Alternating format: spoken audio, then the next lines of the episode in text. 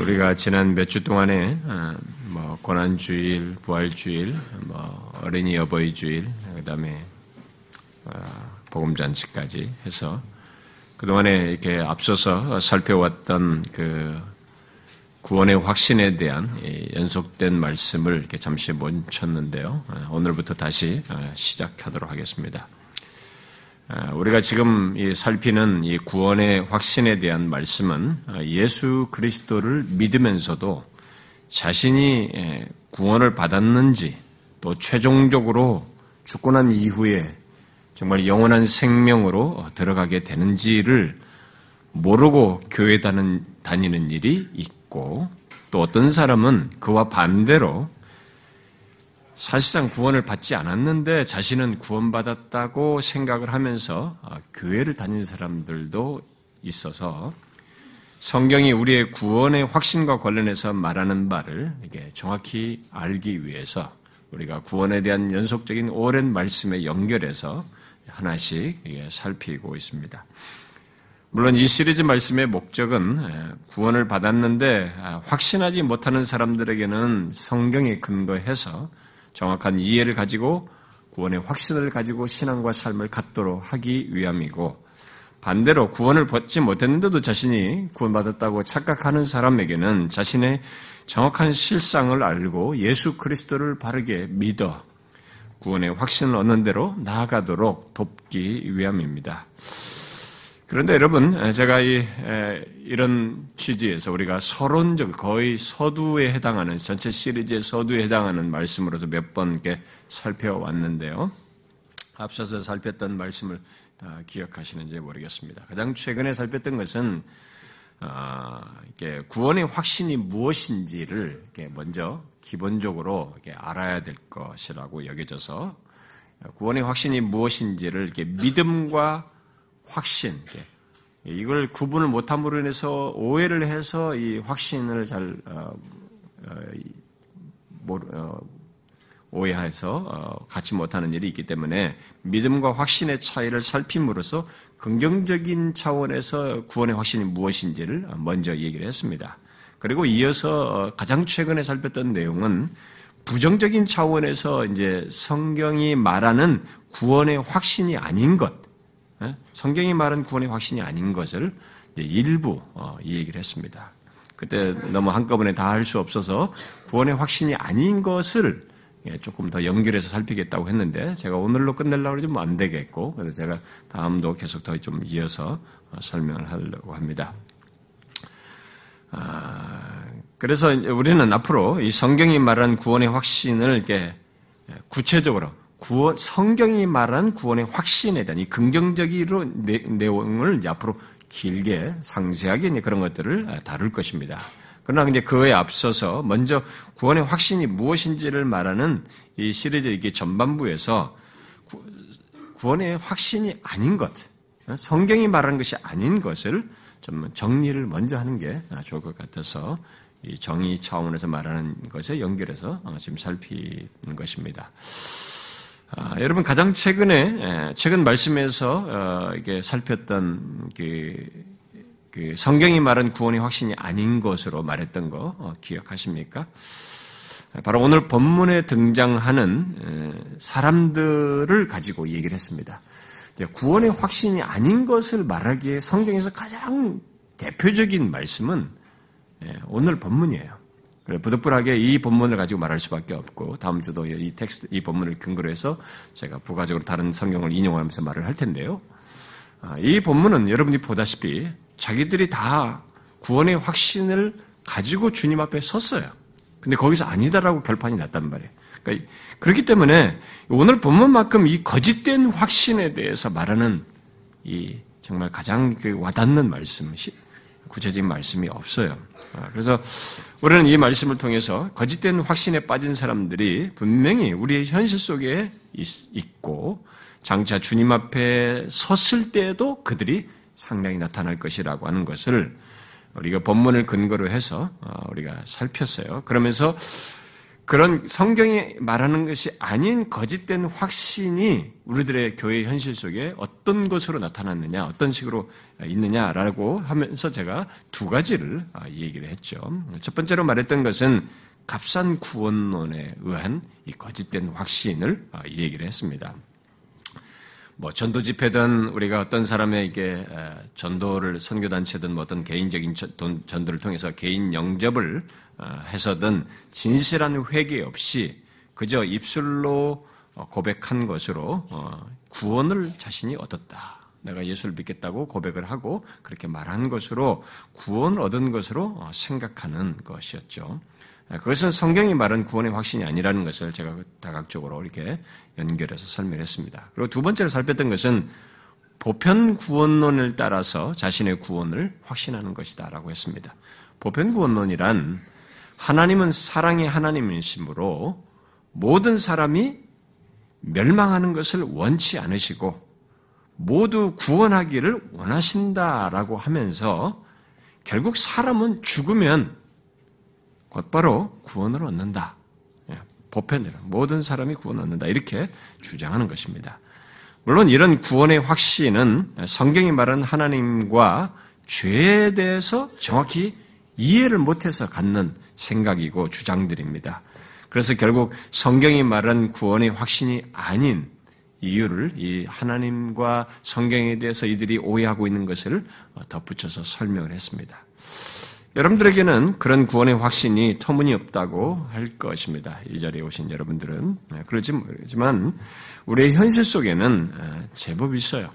아직도 이 기독교 현실 세계는 아, 이런 것들, 특히 서구 사회는 또 더 많습니다. 이런 것들이. 그리고 기독교 국가인 사람들, 뭐, 미국이나 영국이나 이렇게 기독교 국가인 사람들은 또 로, 어, 이탈리아나 이런 사람들은 자기들이 어렸을 때 세례 정도 딱 받고 이렇게 기독교라는 소속 속에 살아가기 때문에 자신들은 이런 식의 가르침에 굉장히 가지고 있어요. 그러니까 일일이 방문해서 조사해 보면은 교회도 안 다니는데 한 70%가 자기는 구원받을 것이다라고 믿는다고 하는 그 정도의 통계가 뭐 미국 같은 데 있는 거 보면은 이런 것들이 그들에게는 상당히 영향력이 있습니다.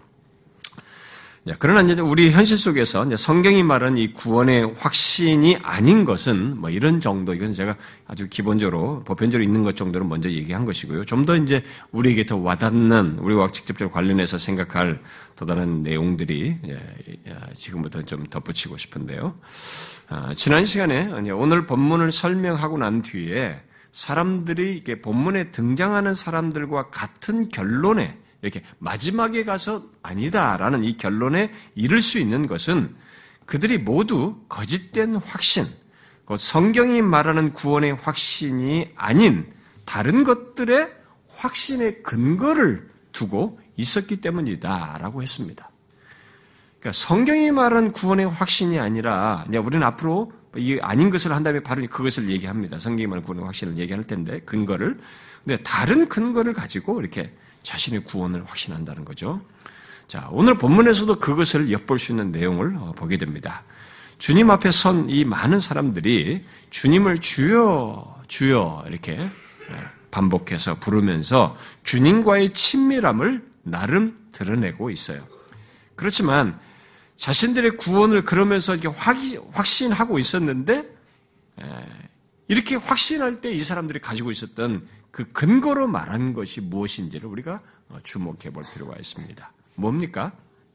우리가 주의 이름으로 선지자 노릇하며 주의 이름으로 귀신을 쫓아내며 주의 이름으로 많은 권능을 행하지 아니하였나이까? 라고 이렇게 말하고 있습니다.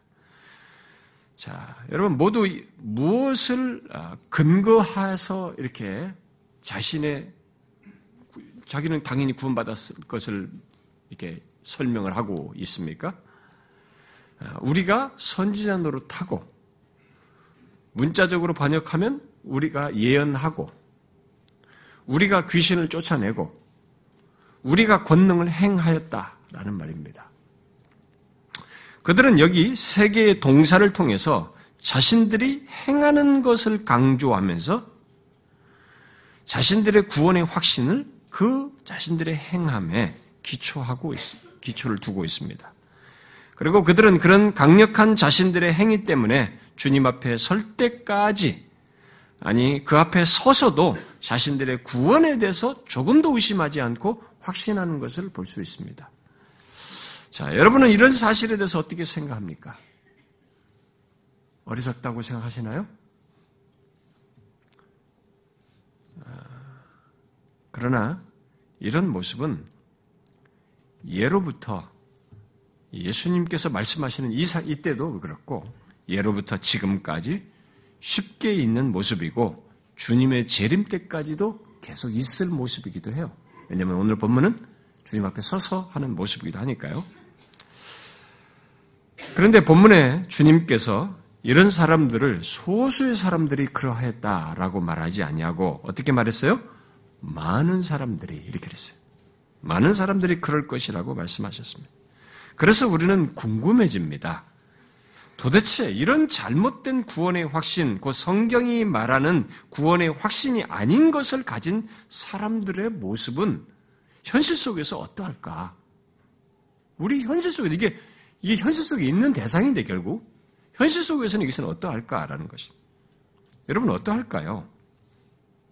장차 드러날 모습을 지금부터 기만 속에서 가지고 있을 것을 시사하고 있는데 도대체 그런 모습은 우리 현실 속에서 어떤 모습일까?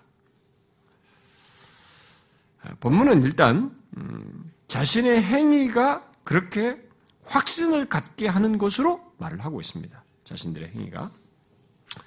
자, 여러분들은 이 부분을 깊이 생각해 보셨는지 모르지만 실제로 사람은 종교적인 행위든 도덕적인 행위든 자신들의 행위로 구원받기 합당하다는 생각을 그런 것들이 잘 있으면 다른 사람도 비교적으로 더 낫다라고 하면은 자신은 구원받기 합당하다는 생각을 거의 갖습니다.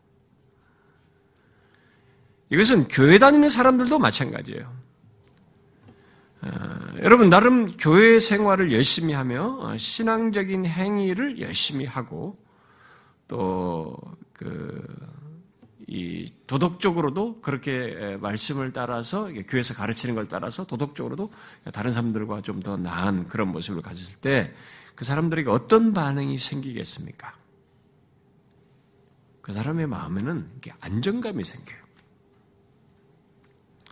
어떤 사람들은 어, 비록 내가 회심하지는 않았지만 회심을 위해서 어, 힘쓴다는 것만으로도 회심을 위해서 내가 이것도 하고 저것도 하고 교회에서 뭐 시키는 대로 달라고 이게 교회적인 생활 이런 것들을 잘 한다는 것만으로도 마음의 안정감을 가져요. 음. 그렇게 우리의 행위, 곧 노력과 수고, 공로, 선행을 선행들은 우리들에게 안정감을 주고 확신을 갖게 합니다. 일반적으로. 그것은 예수님 당시 바리새인과 서기관들이 예, 가졌던 대표적인 모습이기도 하죠. 그러나 우리 주님은 그들의 구원의 확신을 깨뜨리셨습니다. 뭐예요? 성경이 말하는 구원의 확신은 우리의 행위에, 그 종교적인 행위든 도덕적인 행위, 이런 행위에 근거에서 갖는 것이 아니라는 것을 명백하게 주님께서 깨뜨리셨어요. 본문의 사람들은 주님 앞에, 주님 앞에 서서 확신을 가지고 우리가 무엇을 하고 무엇을 했다라고 하면서 자신들의 행위를 그 근거로 내놓았지만 주님께서 거부하셨어요. 그런데 이런, 모, 이런 모습은 예수님 당시뿐만 아니라 초대교회에도 어, 계속 복음을 들은 그 초대교회들 속에서도 있었고 지난 교회 역사를 지나서 지금도 나타나고 있습니다. 사람들은 이런 모습을 우리가 율법주의, 또는 계율주의 또는 도덕주의 이런 말로 어, 표현해 왔습니다. 지난 교역사에서 사람들의 어, 예수님 당시 바리새인들이나 서기관들을 보면 어, 그들은 자신의 구원을 하나님의 율법을 지켜 행하는 것에 두었어요. 그 율법을 지킨 자신들의 행위, 선행, 공로에 두었습니다. 그러니까 결국 그런 비슷한 모습을 사람들이 갖는 거죠. 그들은 자신들의 의로움을 말할 때마다 항상 그것을 꺼냈습니다. 아, 우리가 절기를 빠지지 않고 모든 절기를 잘 지키고 금식을 하고 또 기도를 많이 하고 11조를 드리고 무엇 무엇을 하고를 이렇게 자기를 의를 들 때마다 항상 꺼내는 예, 모습을 취했습니다. 그런 잘못된 확신에 대해서 예수님과 사도들은 분명하게 지적하고 심지어 정죄하기도 했죠. 우리는 그런 것을 마태복음 23장이나 또 로마서나 갈라디아서 같은 말씀에서 쉽게 볼 수 있습니다. 그러나 이런 잘못된 확신은 잘못된 가르침과 복음이 부재된 가르침으로 인해서 이 복음이 부재된 그런 어, 교회 생활 그런 양육으로 인해서도 일어나기도 하고 또 율법주의를 좋아하는 인간의 본성이 더해져서 지금까지도 사람들 안에서 멈추지 않고 계속되고 있는 것입니다.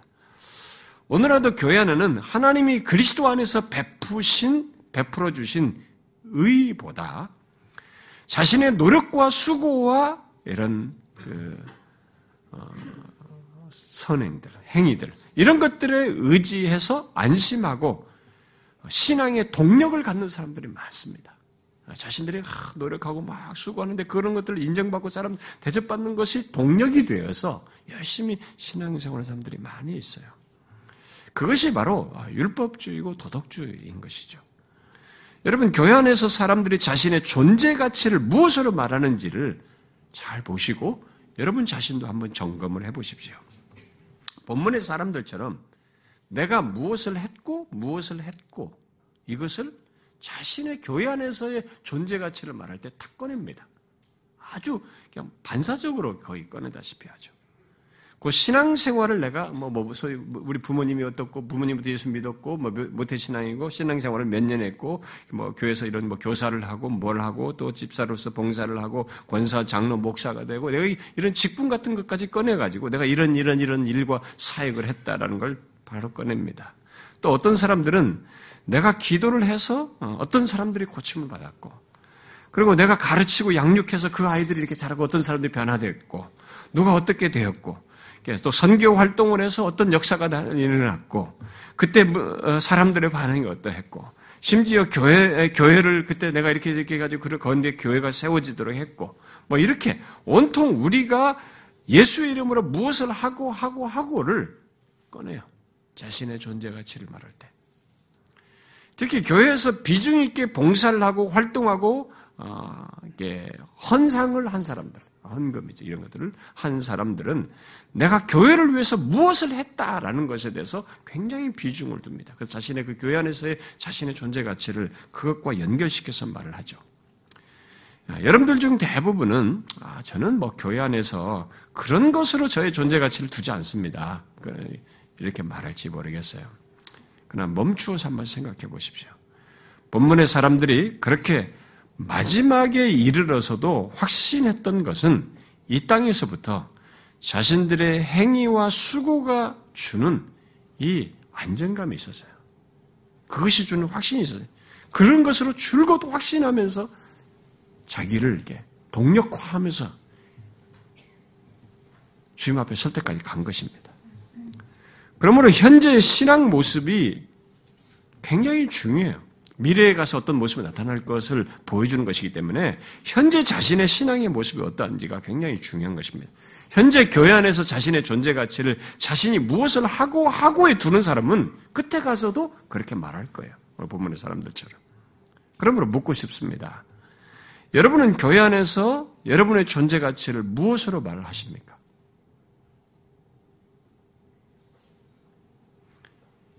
교회 안에서 나는 아무것도 없어요. 그냥 조용히 있는 거예요. 이러십니까? 그래도 뭔가를, 아, 그래도 내가 교회를 다니면서 헌금도 하고 뭘 다닌 게 있는데. 생각해 보세요. 교회 안에서 여러분의 존재 가치를 무엇으로 말하십니까? 제일 먼저 떠오르는 게 뭡니까?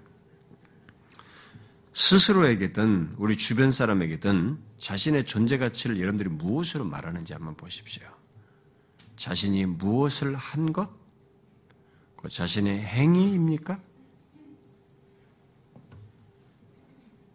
그런 이 땅에서부터 잘못된 확신을 가지고 있는 거예요. 만일 그렇다면 그는 처음부터 지금 잘못된 확신을 가지고 있는 것입니다. 여러분, 바울이 자신의 존재 가치를 무엇으로 말했습니까? 나의 나된 것은 하나님의 은혜라라고 했어요. 무슨 말입니까? 현재 나의 나됨은 모두 하나님의 은혜로만 설명이 가능하다는 거죠. 그것을 구체적으로 어떻게 표현했어요? 그런 먼저 우리가 어, 금요일 날도 인용했던 그런 빌보 3장 같은 경우에서 내가 가진 의는 율법에서 난 것이 아니다. 곧 내가 율법을 지킴으로써 이룬 그런 의가 아니다. 오직 그리스도를 믿음으로 말미암은 것, 곧 믿음으로 하나님께로부터 난 의라고 말하면서 내게 세울 무엇이 있다면 그것은 나이가 무슨 율법을 지켜서 뭘 이런 것이 아니고 하나님께로부터 난 의가 있는 것이 나의 나됨을 내게 내세울 것이 있다면 그거다. 이렇게 말을 했어요. 내 것은 없다. 이렇게 말한 것이죠. 이 말을 고린도전서 1장에서는 예수가 우리의 의로움과 거룩함과 구원함이 되었다. 이렇게 말을 함으로써 나를 설명하라면 그 나의 존재의 어떤 가치를 말하려면 그것은 예수가 나의 의로움과 거룩함과 구원함이 되신 것이다. 예수다. 나의 의로움과 거룩함이 되신 예수다. 이렇게 말을 하고 있는 것이죠. 이게 굉장히 중요한 증거예요.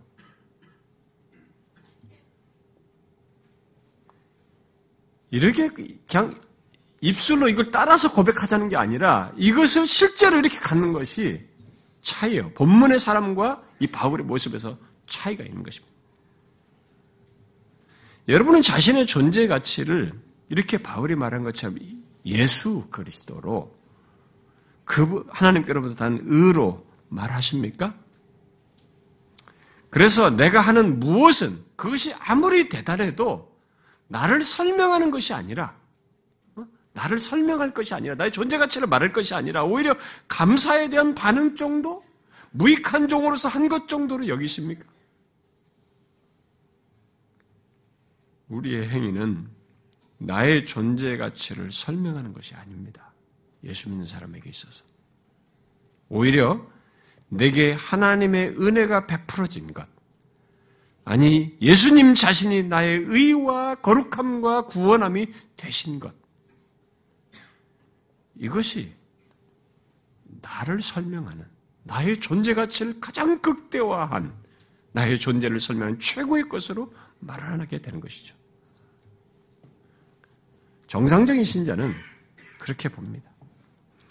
그래서 자신이 어떠함 에도 불구하고 설사 부족함이 있고 결함이 있음에도 불구하고 이런 이것에 예수 그리스도와 하나님께로 나는 의의 존재 가치를 두기 때문에 신자는 오히려 흔들리질 않아요.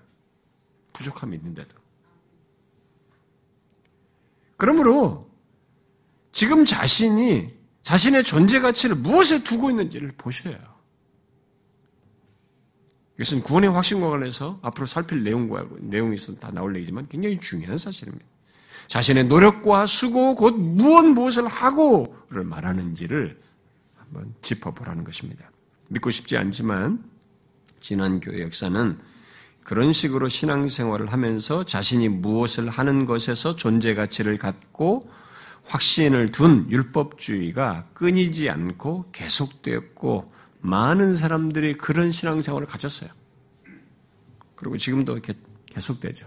그래서 이 가프리라는 교수는 교회사에서 종교개혁이 세워놓은 율법과 복음의 균형을 반율법주의보다, 율법 폐기론보다 훨씬 더 크게 위협한 것은 도덕주의와 계율주의다. 계율주의였다. 이렇게 말을 했어요. 그러니까 율법주의였다. 이렇게 말한 것입니다. 왜 율법주의가 더 위협적이다고 이 사람은 말을 했을까요? 그것은 하나님께서 베푸신 은혜, 곧 그리스도 안에서 행하신 어떤 것보다 그것이 기독교의 전부이고 예수 믿는 신자를 설명하는 전부인데 이것보다 자신이 행한 것, 자신의 행위와 공로의 비중을 두고 있기 때문에 그러니까 전혀 기독교와 맞지 않는 것을 가지고 교회 안에 있는 것이에요. 해악스럽죠. 위협적이죠. 그러니까 아, 아, 그런 사람이 아무리 주여 주여 하며 주님과의 친밀함을 스스로 느끼며 어?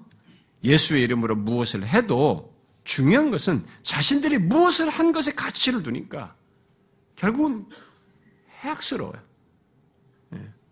이게 전혀 기독교 안 어울린 것을 기독교 옷을 입고 활동을 하고 드러내는 것입니다. 그 때문에 오히려 기독교가 오해가 되는 거죠. 예수 믿는 것이 오해가 되는 것입니다. 그래서 저는 다시 질문을 좀 바꾸어서 하고 싶습니다.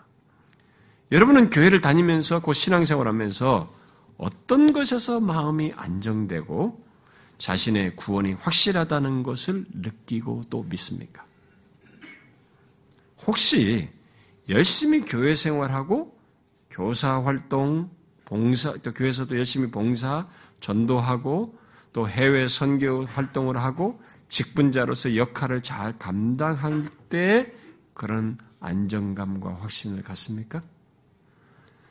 저는 이런 것들을 뭐 봉사하고 교사로 삼는 이런 것들을 제가 부정적으로 말하는 것이 아닙니다. 건강한 신자에게는 정상적인 신자에게는 당연히 그런 것이 뒤따라서 있어야 하는 것입니다. 지금 제가 묻는 것은 신앙생활 속에서의 어떤 안정감과 확신을 자신이 무엇인가를 하는 것에서 갖는 것이라면 이것은 짚고 넘어가야 된다는 거예요. 어? 자신이 교회에서, 교회에서 갖는 무슨 뭐 역할, 무슨 뭐 역, 역책임 감당한 거, 뭐 이런 것들을 가지고 사실 신앙생활에서 안정과 확신을 갖는다면 그건 점검해야 돼요. 사람들은 보통 자신들이 무엇인가를 했다는 것으로 또 그것 무엇인가를 계속 하고 있다는 것만으로도 안정감과 확신을 갖게 돼 있어요. 일반 삶에서도 그렇습니다. 아무것도 한 것이 없으면 아무것도 한 것이 없고 그 한, 한 것이 뭐 이게 그런 것도 전혀 없는 상태에서 이렇게 하는 것도 없는 조건에 있을 때는 뭔가 찬스히 불안감이 밀려와요. 이것으로 인해서 생겨날 결과가 염려돼 염려해서 불안감이 밀려옵니다. 그러나 내가 지금 계속 열심히 하고 있다고 할 때는 상대적으로 훨씬 덜하죠. 그리고 그 어, 안정감과 확신을 갖게 되죠. 근데 신앙의 영역에서 똑같습니다.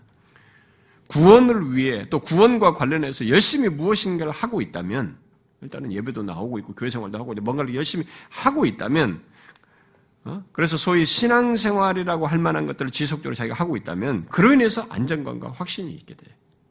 일반적으로도 그렇습니다. 여러분 근데 한번 생각해 보십시오. 내가 어려서부터 교회 생활을 잘 해왔어요. 열심히 예배를 계속 드렸어요. 그리고 교회에서 하라고 하는 거 다 하면서 이렇게 성장했어요.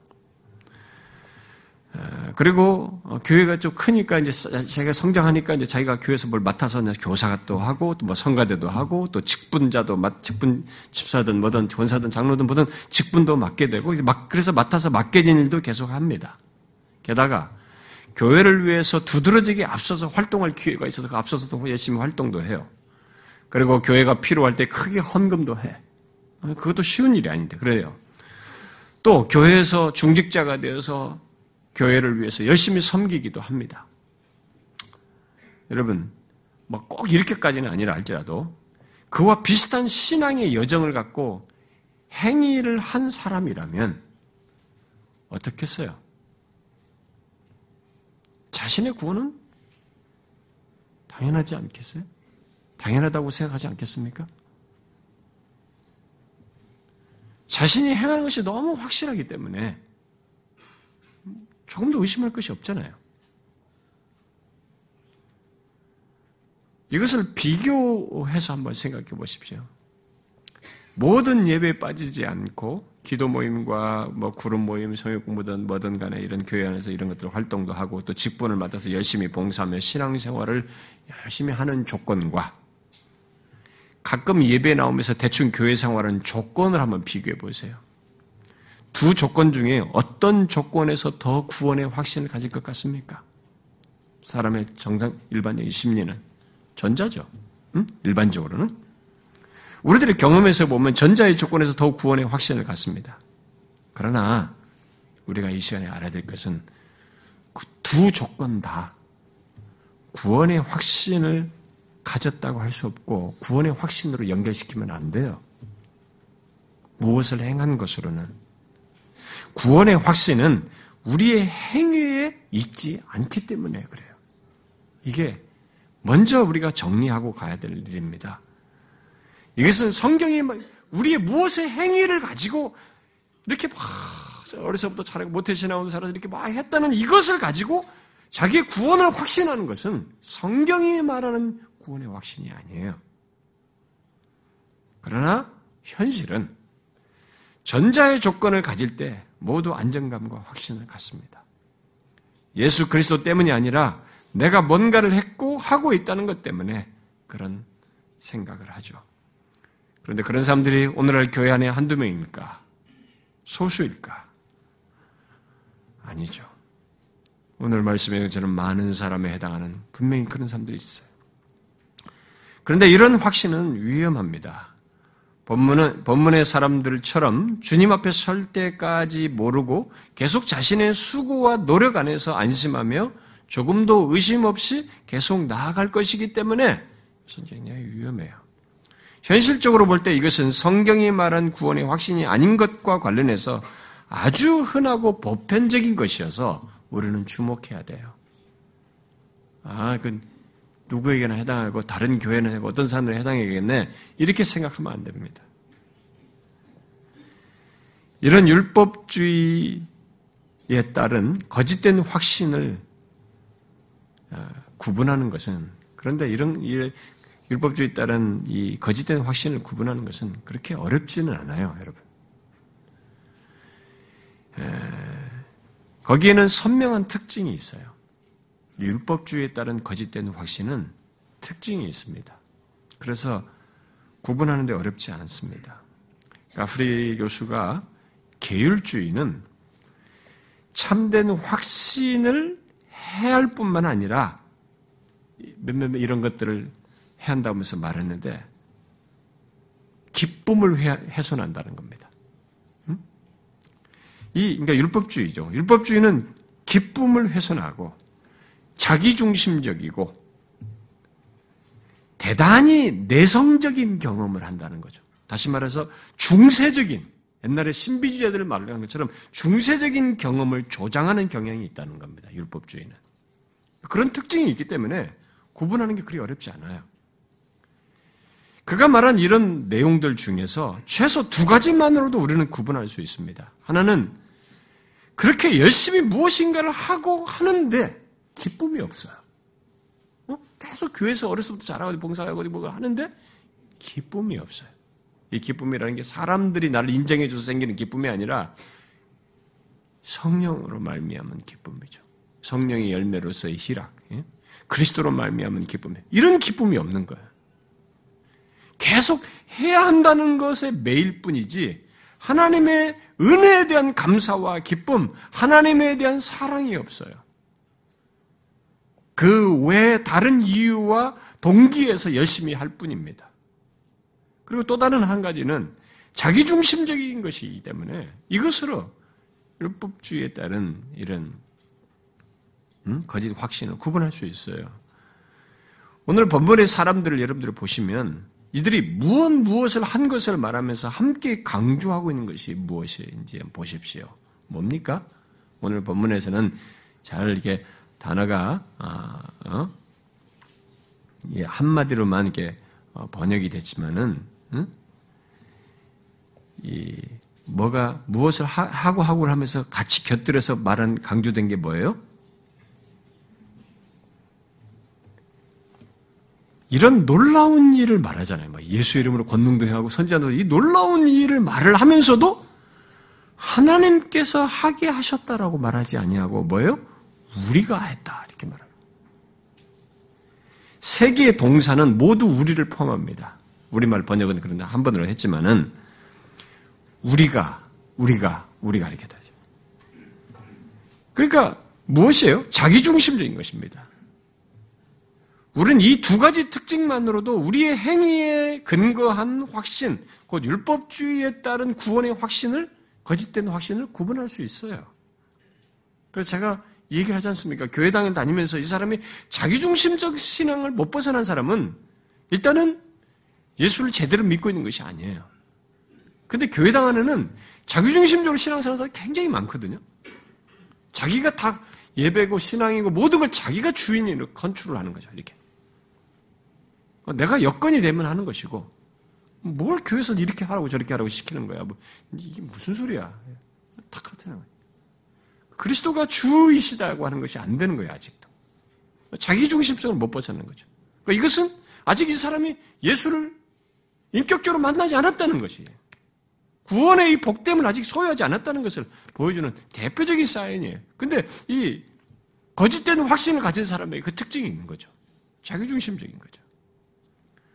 계획주의 스타디 바이블에 이 바리새인들의 이 율법주의를 이렇게 어, 어떤 설명하는 중에 율법주의에 대한 어떤 좀 장 노트를 어, 좀 풋노트를 좀 상세하게 좀 기록한 내용에 아, 이런 내용이 있어요. 거기에 이 세 번 그 중세적인 경험을 하는 어, 중세적인 경험을 하는 이 율법주의가 중세적인 이런 경향을 간다는 특징을 설명한 것이 있습니다. 어, 이런 것도 한번 곁들여서 한번 생각해 보십시오. 거기에 이렇게 기록되어 있어요.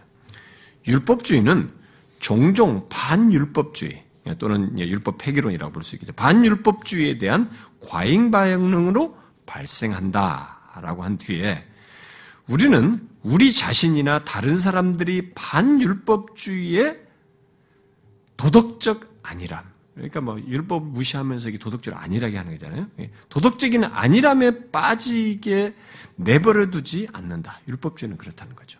오히려 하나님보다 더 엄격하게 규칙을 정하려는 경향이 있다. 그렇게 할 때 율법주의는 하나님의 백성을 폭군처럼 통제하려는 모습을 불러일으킨다. 그래서 어느 교회도 목사님들이 율법주의적인 목사님들은 성도들을 마치 폭군처럼 해요. 그러니까 어, 말씀 안 들으면 저주받고 뭐 이렇게 이런 걸로 막 올감해요. 이게 율법주의적인 것이죠. 그리고 율법주의의 또 다른 특징은 사소한 것에 특히 집중하는 것이다. 예수님은 바리새인들이 사소한 문제에 집착해 순종하고자 하면서도 정작 더 중요한 문제는 간과하고 있음을 책망하셨다. 이런 생활은 오늘날 교회에도 여전히 위협적인 요소로 남아있다. 우리는 자신이 어떤 미덕을 지녔던지 간에 그것을 마치 최고 수준의 경건함으로 치하하고 자신의 악한 부분은 그리 중요하지 않는 문제로 치부하는 경향이 있다. 예를 들면 내면에 있는 탐심의 죄를 사소한 문제로 덮어준 채 외적으로 춤이나 유흥을 삼가는 것은 마치 큰 영적인 자랑인 것처럼 생각하는 것을 들 수 있다. 예, 그런 사례들이 많잖아요. 예. 자기 안에 속에는 더러운 말, 탐심, 욕심으로 가득 찬 이런 죄는 가볍게 여기면서 누가 좀 외적으로 조금 이렇게 어, 좀뭐 도덕적으로 아닌 것 같다 말이에요. 품 모양새가 아니다 그러면 막 그것은 막 예리하게 막 어, 굉장히 큰 문제가 있는 지적하는 거죠. 옛날에 그, 이 18세기에 존 웨슬리가 이렇게 막 할 때 어떤 그, 그 사람들과 이렇게 면담을 한, 아, 어, 만나는 자리에서 그 어떤 막 귀부인들이었던가 보죠. 근데 거기에 어떤, 어, 있었는데 거기에 함께한 어떤 이제 Methodist 목사가 있어서 감리교 목사가 있었습니다. 좀 어설픈 목사가 옆에 같이 있었던 것이죠. 근데 이제 이 얘기를 하다가 그 어떤 한 자매가 아, 여기 금가락지가 손에 여러 개가 껴 있었어요. 이러면서 말을 하더니 꺼내니까 예, 이 목사가 웨슬리한테 물은 겁니다. 이걸 어떻게 생각하느냐 이게 가락 지. 이, 지금 예수를 우리 메소디스트를 따라서 예수 믿는 사람들 이런 금가락지 고 일으키는 모습 어떻게 뭐 여러 가락지가 있었던가 봅니다. 보석들을 꼈는가 보죠. 어떻게 생각하냐. 웨슬리가 너무 아름다운 손이다 그래서 가락지는 하나도 얘기 안 했다고.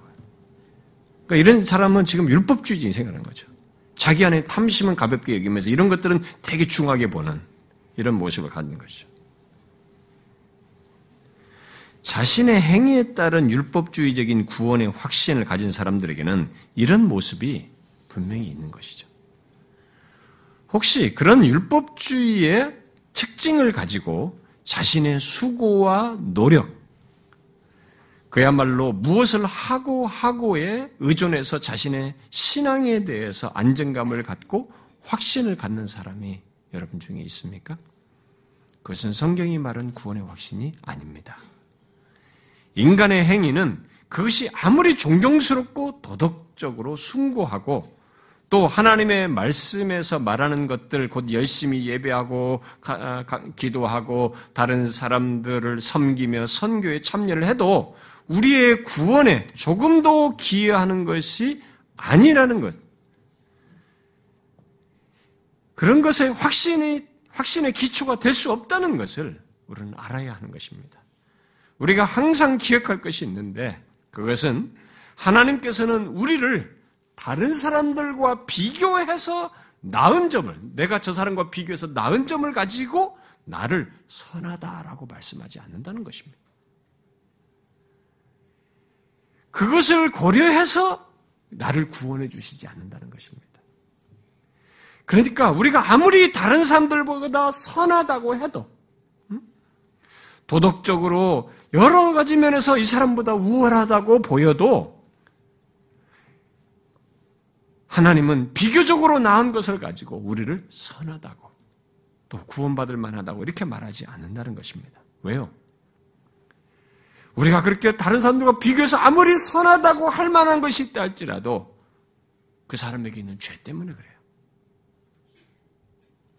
아무리 수만 가지 선을 행했다 할지라도 한 가지의 죄만이로도 하나님 앞, 하나님의 영광에 이를 수 없는 조건을 가지고 있는 인간이기 때문에 그렇게 하질 않습니다. 그 조건에서의 우리의 선행이라고 하는 것은 아무리 많아도 죄가 있는 조건, 하나님의 영광에 이룰 수 없는 죄라도 한 가지라도 가지고 있는 조건에서 아무리 선을 많이 쌓는다 할지라도 나름 뭔가 남들이 인정받을 모습을 갖는다 할지라도 성경은 이사야가 말한 대로 우리의 의는 다 더러운 옷과 같습니다. 더러운 옷과 같은 것입니다. 그래서 다윗은 시편 14편에서 사람은 다 치우쳐 함께 더러운 자가 되고 선을 행하는 자가 없으니 하나도 없도다. 라고 했습니다. 그렇게 인간의 선이라는 것은 출처 자체가 더러운 자에서 나온 거기 때문에 하나님 앞에 내세울 게 아니다는 거죠. 하나님 앞에서는 아무것도 아니다. 그럼에도 행위를 붙들려는 초대교회의 일부 그리스도인들을 초대교회 안에도 있어서 바울은 그런 사람들을 향해서 못 박아서 말을 했습니다. 갈라디아서 3장에서 하나님 앞에서 아무도 율법으로 말미암아 의롭게 되지 못할 것이 분명하니 그랬어요. 그리고 또 2장에서는 율법의 행위로서는 의롭다함을 받을 육체가 없느니라. 그렇습니다. 우리들이 아무리 율법을 잘 지켜도 그것을 구원 얻는데 조금도 선이 되지 않습니다.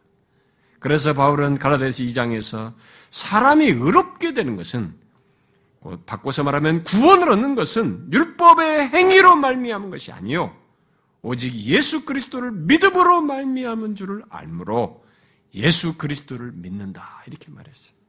무슨 무슨 말이에요 이 말은?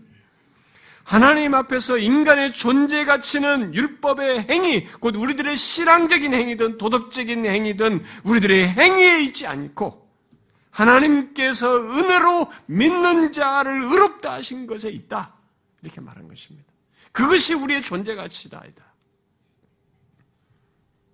그러므로 정령 구원의 확신을 가지려면 하나님께서 예수 그리스도 믿, 그리스도를 믿는 나를 의롭게 하시는 것, 바로 그 일을 행하신 하나님과 그리스도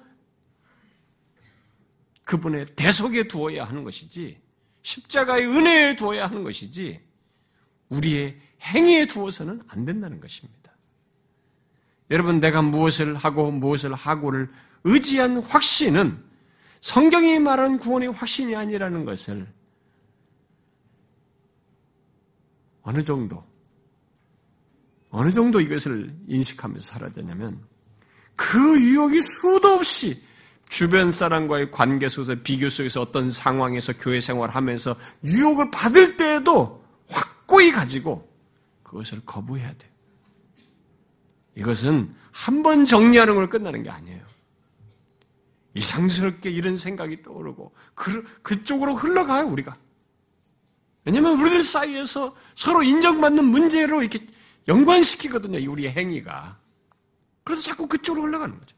근데 그것으로는 나를 설명할 수 없다. 그것은 구원의 확신을 가질 수 있는 것이 아니다. 나로 하여금 안정감을 갖게 하는 것이 아니다라는 것입니다.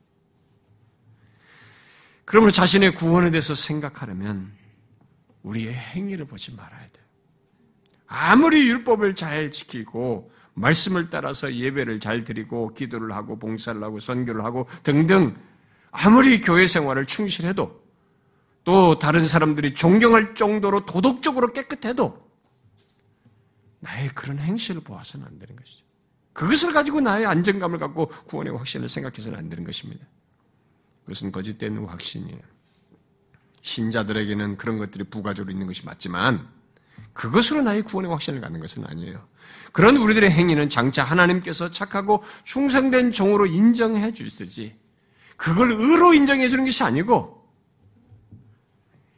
의롭다 하심을 받은 조건에서 그렇게 충성한 것에 대한 하나님의 인정, 칭찬의 내용, 그것조차도 가당치도 않아, 합당치도 않은 것인데 하나님께서 해주시는 것일 뿐이지, 그것이 나에게 구원의, 구원을 확고히 하거나 구원을 확신케 하는 내용은 될 수가 없는 것이에요. 항상 우리는 이 사실을 잊지 말아야 됩니다.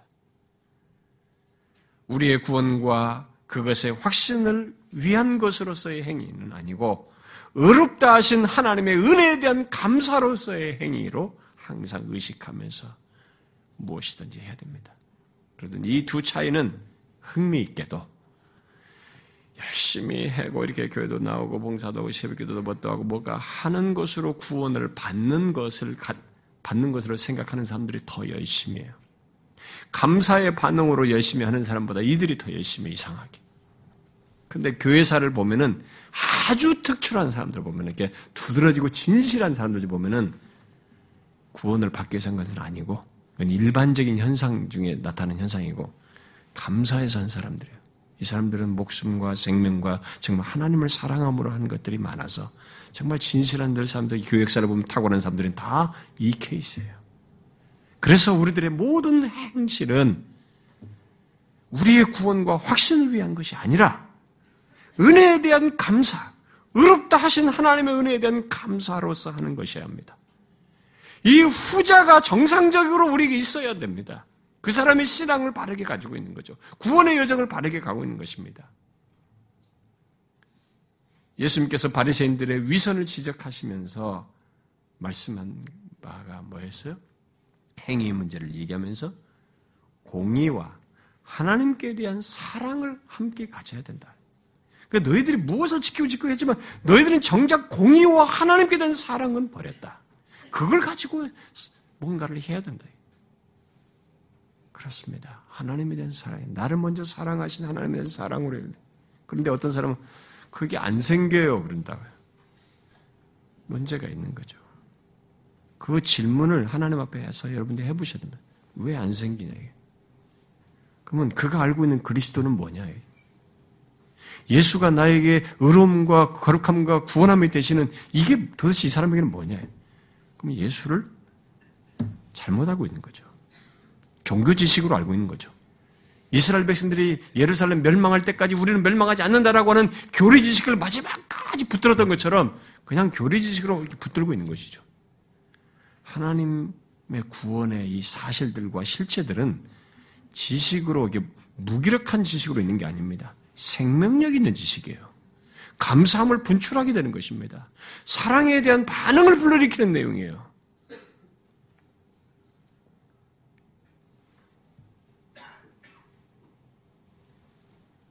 여러분, 저는 저와 여러분이 신앙생활 하면서 유혹을 많이 받겠지만, 내가 무엇을 했다는 것에서 안정과 확신을 갖는 것이 아니라, 하나님께서 그리스도 안에서 행하신 것, 우리를 위해서 행하신 것 안에서 안정감과 확신을 갖는 그런 신앙을 가져야 합니다.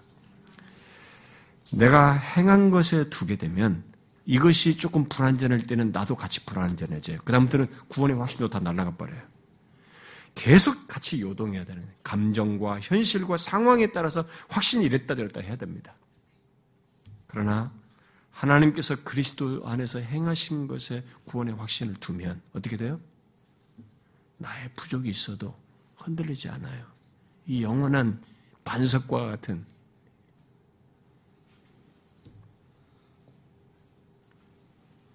나를 넘어서는 나의 존재와 상태를 넘어서는 영원한 가치가 있는 이것에 근거를 두고 있기 때문에 확신을 잠시 잃었다가도 회복되게 되고 견고함을 가질 수 있는 것입니다.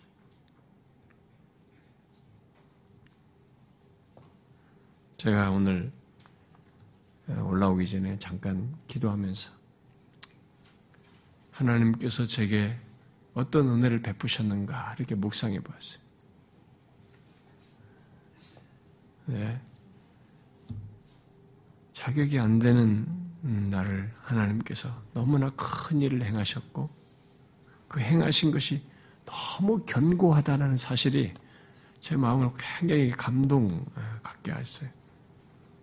아, 갑자기 막 아, 북받치는 감동과 눈물이 나고 막 그랬습니다. 아, 그러니까 앞으로도 내 자신을 보면 볼품이 없어요. 내가 앞으로도 실수하지 않을 것이라는 장담이 없어요. 나의 변덕스러움과 진실치 못하고 진실하고 싶은 마음은 있음에도 불구하고 하지 못하는 어떤 이런 것들이 있는 나를 봐서는 어떤 것도 확신을 가질 수가 없는 거예요. 아, 성경은 처음부터 그렇게 말씀하셨다. 하나님은 처음부터 우리의 것으로 확신을 말하지 않으셨다. 하나님의 것으로 확신 얘기죠. 하나님께서 그리스도 안에서 행하신 것 영구한 가치를 가지고 우리에게 구원의 확신을 갖게 하셨다는 거죠. 이게 기독교예요, 여러분. 여러분, 저와 여러분이 그런 그러니까 성경이 말한 것이 아닌 그런 행위의 것이 아니라 그 세상 사람들도 이방적으로 다 하는 것이에요. 그게 아니라 하나님께서 그리스도께서 행하신 것 위에 구원과 그 확신을 갖고 신앙과 삶을 갖다가 주 앞에 서기를 구해야 될 것입니다. 모두 그러기를 바래요. 자, 기도합시다.